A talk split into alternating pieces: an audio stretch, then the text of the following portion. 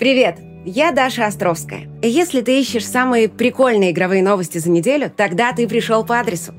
Перво-наперво, спасибо большое за пожелание здоровья нам с Гаврюшей в комментариях. Мы оба быстро идем на поправку. Ну и, не менее интересное – Киберпанк 2077 обогнал Ведьмак 3. Sony замораживает новый проект по The Last of Us, а российские разработчики выпускают в сервисе Steam новый хит. Также ты узнаешь, какой может быть главная фишка консолей нового поколения, как выглядит робот, который работает без батареек, чем порадует пираты любителей халявы и множество других интересных новостей. Поехали! Большие новости от сервиса Ice Games. Они начали сотрудничать с системой Яндекс.Сплит. Это рассрочка платежа до 6 месяцев, без документов и записи в кредитную историю. А если оформить на два месяца, то еще и переплат не будет никаких. Учитывая, что цены на игры растут резко и непредсказуемо, штука может оказаться полезной всем. Например, для покупки подписки на пару лет – или чтобы не пропустить распродажу, если на счету не хватает денег. Ну а про сам сервис Ice Games я тебе уже рассказывала и не раз. Они пополняют российские и турецкие аккаунты Steam, продают игры и подписки для Xbox и игровые валюты. Apex Legends, Fortnite, Roblox, FIFA и GTA Online работают круглосуточно.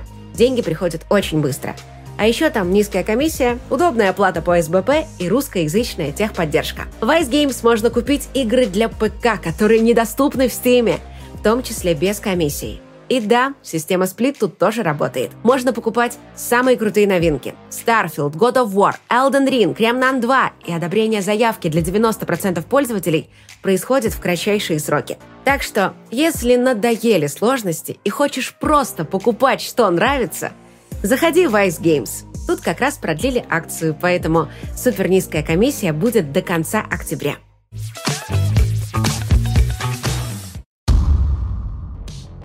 Генеральный директор CD Projekt Адам Кичинский покидает свой пост. И это забавно, потому что до него гендиром студии был Марчин Ивинский, тот самый человек из мемов про то, до какого состояния может довести работа в CD Projekt. Осенью 22 года он решил, что хватит грабить здоровье, пусть теперь помучаются другие. На его место назначили Адама Кичински, но и он в итоге продержался всего год. Ну... Оставшееся руководство CD Projekt, видать, догадалось, что нормальному человеку такая хлопотная должность не по силам и поставила на место уходящего босса сразу двух людей – креативного директора Адама Бадовски и коммерческого директора Михала Новаковски. Надо полагать, один будет заниматься играми, а второй – бизнесом. Ну а сам Адам Кичинский войдет в наблюдательный совет CD Projekt и будет оттуда наблюдать за происходящим. А вот Марчина и Вински таки довели – он, когда уходил, даже в Совете отказался работать. Мол, я один из крупнейших акционеров, так что буду просто делать, что хочу. А вы мне там процент перечисляете. Вероятно, решение было принято давно, но объявили его только сейчас, когда у студии появилось достаточно хороших новостей, чтобы перекрыть весь возможный негатив. И первая новость. Киберпанк 277 хоть и стал провалом, но не совсем. Ну то есть да, относительно ожиданий он провалился – Напомню, что особо оптимистичные польские аналитики предсказывали, что игра может разойтись тиражом в 70 миллионов копий. Потом снизили прогноз до 50 миллионов, а потом и совсем что-то замолчали. Так что да, с этой точки зрения вышел провал. Но по сравнению с обычными блокбастерами дела у Киберпанк 2077 идут очень даже неплохо. Продажи достигли 25 миллионов копий, что даже больше, чем набрал за тот срок Ведьмак 3. Плюс дополнение Phantom Liberty разошлось на старте тиражом в 3 миллиона копий. Впрочем, пока это скорее мало, потому что, по признанию самой City Project, создание дополнения обошлось им в 62 миллиона долларов. Это лишь немногим меньше, чем потратили на весь Ведьмак 3. Плюс еще в 40 миллионов обошлась доработка игры и выпуск патча 2.0. Так что да, очень вероятно, что как минимум дополнение студия выпустила не столько для заработка, сколько для исправления своей репутации. CD Projekt решила снять по вселенной Киберпанк 2077 фильм или сериал. Организацию съемок поручили продюсерской компании, которая отвечала за создание таких сериалов, как «Настоящий детектив» и «Мистер Робот». Пока проект находится на ранней стадии, так что будет неудивительно, если мы увидим его только ближе к выходу Киберпанк 2. Ну и, наконец, CD Projekt отпраздновала юбилей. Продажи ее игр превысили 100 миллионов копий. Из них более 50 миллионов приходится на «Ведьмак 3». 25 на первые две части Ведьмака и еще 25 на Киберпанк 277. Неплохо. Прям ништяк.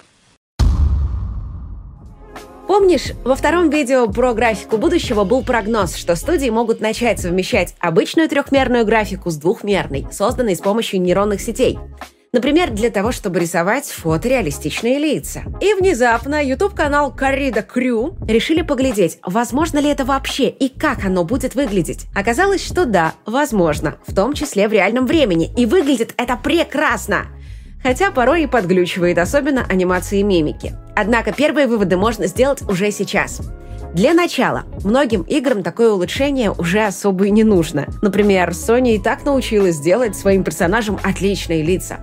Однако для некоторых студий, например, для Bethesda с их Starfield, Такая технология могла бы стать настоящим спасением, потому что нейронные сети реально наплевать на исходное качество картинки, она может привести к фотореализму абсолютно все. И нормально работает даже с древними играми, такими как Half-Life 2. Думается, что в новом поколении консолей, которое выйдет через 5 лет, Одной из главных фишек станет именно графика с использованием нейронных сетей. Но что касается глюков, то разработчики, встраивая эту систему в игры, легко могут от них избавиться. Они даже могут задействовать ее лишь частично для отрисовки самых проблемных мест, таких как глаза, мимика и движение губ. И очень возможно, что прямо сейчас и Sony, и Microsoft активно изучают эту фишку и готовят нам большой сюрприз. На этой неделе пираты порадовали любителей халявы сразу двумя громкими релизами. Для начала они взломали Тони Хоук Pro Skater 1 плюс 2. Это ремейк сразу двух первых частей культового симулятора скейтборда. Он вышел еще в 2020 году и был защищен Денува. Но что случилось? Неужели Empress постаралась? Нет, просто игра перестала быть эксклюзивом Epic Games и вышла в Steam. Однако в этот релиз защиту Денува не добавили, поэтому игра моментально оказалась на торрентах. Также быстро пираты взломали и новую Forza Motorsport. Вот только оказалось, что хитрая Microsoft добавила онлайновую защиту даже в сюжетную кампанию. Но еще более хитрые пираты сумели в Steam-версии эту защиту обойти. Правда, не полностью. Для игры все равно требуется создать учетную запись и подключиться к серверам Microsoft. А это чревато банами учетки. Да и патчем эту дыру закрыть можно элементарно. Кстати, игра получила довольно неоднозначную оценку критиков. С технической точки зрения у Forza Motorsport все в полном порядке – Графика отличная, физика машин тоже крутая. Есть масса настроек сложности, так что игра может подойти даже совсем зеленым новичкам. Но вот в плане контента и разнообразия все довольно грустно. И если игроку неинтересно совершенствовать навыки вождения и ставить рекорды, то такой игрок может заскучать довольно быстро. Forza Horizon в этом плане была куда более разнообразной. В итоге оценка получилась хоть и высокой, в среднем 8,5 баллов из 10, но с учетом, что Forza Motorsport не просто игра, а один из главных эксклюзивов Microsoft, назвать успехом это довольно сложно. Так-так-так-так-так, ну а где же Impress? Фанаты вовсю просят ее сломать Assassin's Creed Mirage. Однако никаких новостей от нее пока не слышно. Множество фанатов PlayStation были недовольны решением Sony поставить выпуск игр-сервисов на конвейер. Напомню, что к 2026 году она пообещала выпустить более десятка онлайновых проектов. Хотя вот, скажем, против онлайновой The Last of Us даже фанаты сингла ничего не имеют и с нетерпением ждут новостей. Что тут сказать? Вот и дождались. Очень авторитетный сайт Kotaku написал, что The Last of Us онлайн фактически заморожена – Якобы игру отдали на экспертизу в студию Bungie, которую Sony купила как раз для того, чтобы развивать свое онлайновое направление. Как-никак создатели Halo и Destiny наверняка что-то в этом деле допонимают. Ну и вот поглядели они на работу Naughty Dog и сказали «Хм, Давай по новой, Sony, все фигня. Ну и в общем, похоже, будут теперь все переделывать, так что ждать релиза в скором времени не приходится. Ну а пока студия Naughty Dog даже начала увольнять сотрудников, причем просила уволенных не особо об этом распространяться. Но они почему-то наоборот растрепали всем, кому только можно. Вообще, конечно, проблемы сейчас у многих студий и издательств. Про увольнение в Epic Games мы уже рассказывали. Но внезапно тема получила продолжение – Оказалось, что компания сократила даже главу издательской стратегии Сергея Галенкина. очень известного в узких кругах человека, создателя сервиса Steam Spy. Есть подозрение, что именно он во многом отвечал за политику Epic Games, в том числе за идею с раздачей халявы в магазине. Однако при этом сам магазин ориентировался не на игроков, а на разработчиков, поэтому Приходя и забирая халяву, они не спешили покупать там что-то еще. Вот тогда Epic Games начала платить разработчикам за эксклюзивность. Но при этом очень часто выбирала максимально неудачные проекты, которые скорее вредили репутации магазина. В итоге Epic Games Store даже окупить себя не сумел и до сих пор приносит каждый год сотни миллионов убытков. Об этом стало известно из документов которые обнародовали на суде Epic Games против компании Apple. И вот теперь, когда у Epic Games наконец появились проблемы с Fortnite, когда машинка по печатанию долларов начала давать сбой, лавочка халявы, похоже, тоже начнет постепенно закрываться. Но хватит говорить про кризисы и проблемы, потому что есть у нас и хорошие новости. Авторы российской игры по вселенной «Сказок Старой Руси» выпустили видео, в котором показали визуальный стиль игры. Он будет напоминать советские мультфильмы 60-х годов. Но авторы не хотели слишком точно его копировать. В частности, при создании фонов они вдохновлялись работами японских аниматоров. В видео показано Василис Премудрая в роли боевого мага, а также монстр-болотник в роли самого себя. Напомню, что в плане геймплея игра будет аналогом культовой Slay the Spire, которая является одной из самых популярных игр в сервисе Steam. Релиз игры ожидается в 2024 году, а разработка, по словам издателя, идет в соответствии с графиком. Кстати, в сервисе Steam появился новый хит, и тоже от русских разработчиков. У игры уже более 6 тысяч отзывов, 97% из которых положительные – а сам проект занял восьмую строчку в числе лидеров продаж всего сервиса Steam. И этот проект, ты не поверишь, русы против ящеров. Да, тот самый трэш на основе популярного мема. Учитывая ценник в 42 рубля, удивляться высоким продажам не приходится. Однако, судя по онлайну, играют в ящеров не особо много. Так что это скорее забавный оживший мем, а не полноценный проект. Ну а самое ценное в нем – это отзывы игроков – и еще патчноуты разработчиков. Тем временем создатели российского игрового движка Now Engine получили уже 11 тысяч заявок на участие в альфа-тестировании в том числе от представителей иностранных студий. Вот только запускать такую толпу в Альфу никто не планирует. Она еще очень сырая, поэтому ВКонтакте отберет всего пару десятков студий – которые реально будут помогать им в развитии проекта. Ну а все прочие получат доступ к движку только на стадии беты. Она начнется уже в следующем году. Вот мы тут частенько хвалим российских разработчиков, но почему-то не хвалим японских. Почему? Да потому что нельзя. Жан-Пьер Киламс, бывший продюсер Platinum Games, сделавший Bayonetta, Vanquish и Metal Gear Rising, заявил, что его бесит, когда кто-то хвалит японские студии, дескать, там полный мрак и безысходность. Сотрудники пашут круглыми сутками за мизерную зарплату, поэтому хвалить студии неправильно. Надо их ругать и подвергать астракизму. В Японии Жан-Пьер работал по 60 часов в неделю, а иногда и 80-90. Ему частенько приходилось подменять ведущих разработчиков, потому что их госпитализировали из-за проблем со здоровьем, вызванных стрессом. Но как только он переехал, рабочая неделя уменьшилась до 40 часов, а зарплата выросла вдвое. Интересно, что бы он сказал, поработав у нас? Впрочем, возможно, ему бы даже понравилось. Если среди нас есть разработчики, напишите в комментариях, как вам условия в российских студиях. Уважают там трудовой кодекс или нет?